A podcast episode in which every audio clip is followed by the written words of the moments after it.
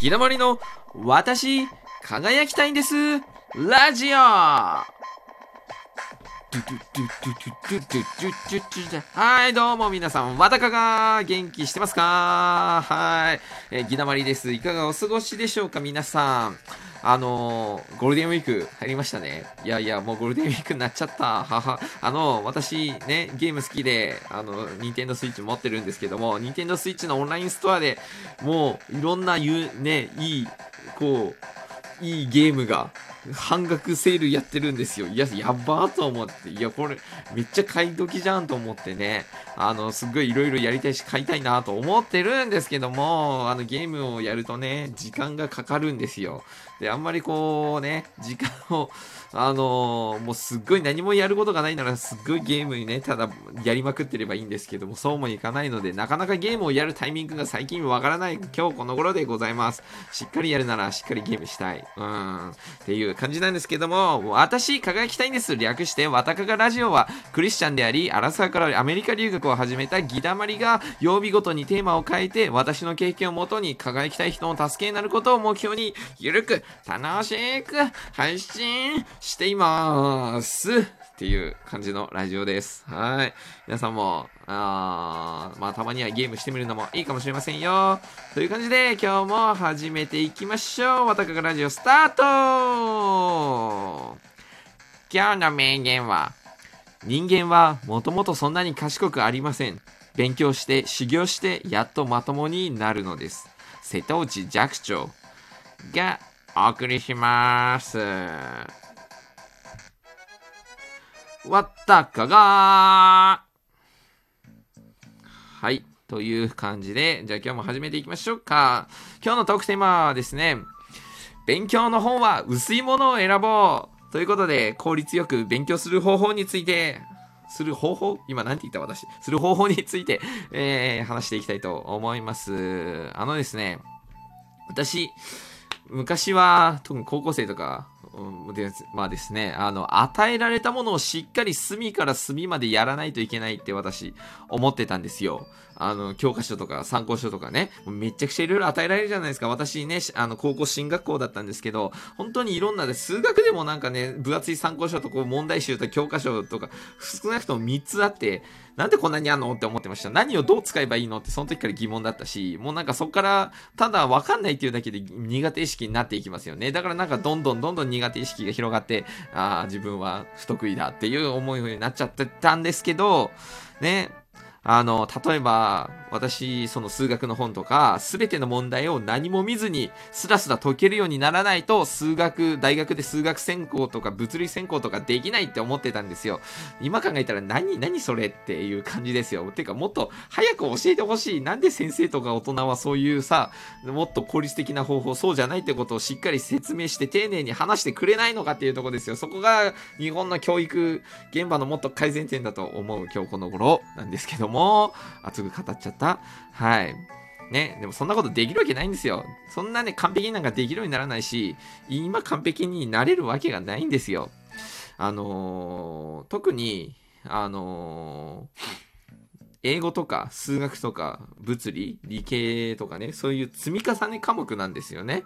その、なんか、こう、社会とかは、まあね、地理があって、歴史があって、経済とか、公民とか法律とか、まあそれぞれ一応別な分野で分かれてますけども、その理系とか英語とかはもうほんと積み重ねなんで、まあ、なんか言語は全部そうだと思いますけどね。ちょっと日本人だから国語は外しますけど。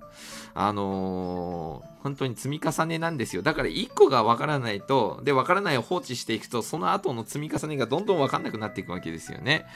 うん。で、じゃあそれを埋めるのに、じゃあこの分厚い参考書や教科書をしっかり理解しなきゃいけないのかって思ってたんですけど、思ってる人たくさんいるんじゃないでしょうか。特に、えね、数学、物理って聞くと、わあ、すごいこの人、えー、私には無理っていう人たくさんいると思うんですけど、そんなことないんです、本当に。本当に。あのね、薄い本でいいんですよ。本当まとめの。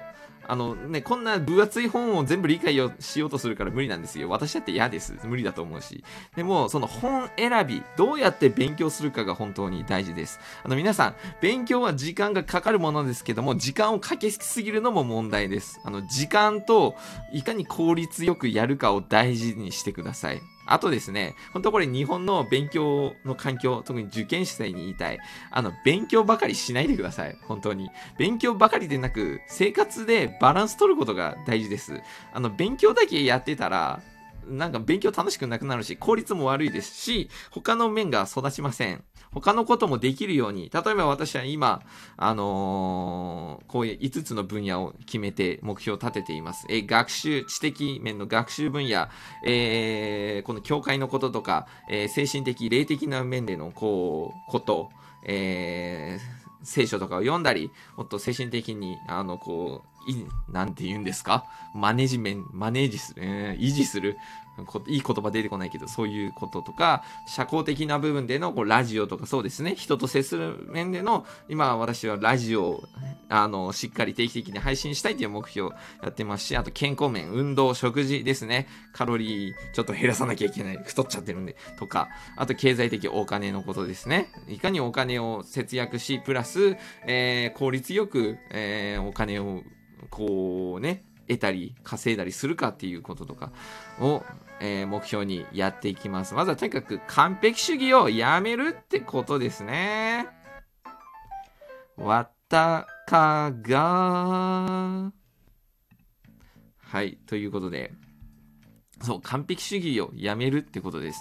あのー、完全にできる人なんていません。ほんとね。あと集中できないときはね、素直に勉強やめましょう。そういう時はね、休憩したり寝たり、次の日にしたり、全然もっと、もっと軽い気持ちで考えましょう。あの、筋トレとかもそうですよね。あの、ギューってストリクトに厳しくやりすぎると、モチベーション出ないんですよ。モチベーション出ないと勉強なんてできるわけ。勉強って難しいんですから。ほんと根気いるし、地道な作業だから。それなのに、ね、やりたくない科目をさらに無理やりやってたって成果出るわけないんですよ。うん。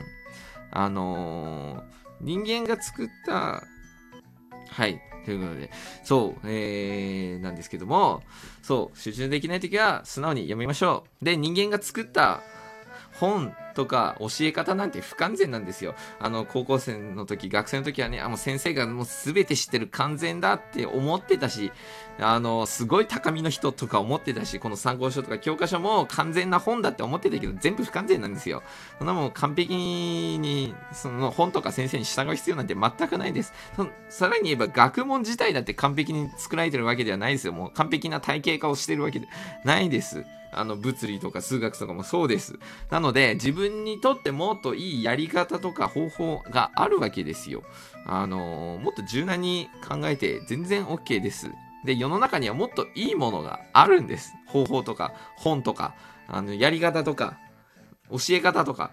まあ、つまりもっといい方法っていうのは自分に合ったものがあるってことですね。あの、人それぞれ本当にいい方法は違いますからね。うん。で、私の場合はですね、その、本で、その細かいこといらないんですよ。例えば物理で、あのー、最近私そのね、高校の参考書で宇宙一わかりやすい高校物理ってやってて、ほんとすごいなって思ったんですけど、しっかり、シンプルに、まあ、それでも2冊あって、合計したら1000ページぐらいあるんですけども、すごいイラストとかって分かりやすいんですよ。で、まとめて、で、物理は、えー、大きくまとめて、力学、えー、電磁気、え熱、えっ、ー、と、波、えー、そして原子の5つ、高校分野では日本の、っていうことが分かったし、ていうか、だからそれね、まとめてどんなものがあるかってこう分かりやすく見るだけで全然勉強のやり方って変わってくるし全然苦手意識もなくなってくるんですよ。だからもうまとめて必要なとこだけまとまってシンプルにそのできるだけ薄い本を選ぶのが本当私は大事だと思います。その、なんでかっていうと、私、例えばですね、すごい気になるんですよ。なぜなんでっていうのをすごい私考えるんですよね。数学とか物理とか英語でも自分がしっくりこないと、あの、思うと突っかかるんですよ。で、突っかかると、で、わかんないと、あのね、嫌になるんですよ。で、それが続いて、だからそこも放置してたら、もっとわかんなくなって、結局その科目自体嫌になるってことがあったんですよね。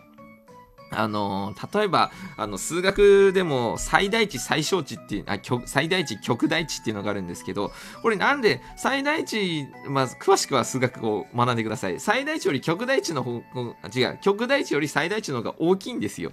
これ意味わかんねえ。だって極っていう漢字の方がすごい極じゃん。もっと上じゃんって思って、なんで最大値の方が上なんだって思ってたんですけど、これ英語にすると、あの、意味がわかるんです。だからそういう、ただ言語の翻訳とか言語の問題っていうのもすごいあるんです。ただそんなシンプルなことなんです。数学自体じゃなくて言語の問題なんですよ。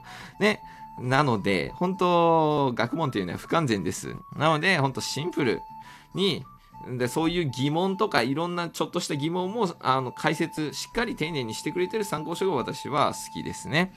ね、誰しも最初は無知です。わかりません。で、失敗と経験を通して学んで、より良いやり方を見つけていくと。で、ここまで気づくのに私は20年ぐらいかかってると思いますよ。うん、小学生ぐらいから。はい。っていう感じです。あ、た、かがー。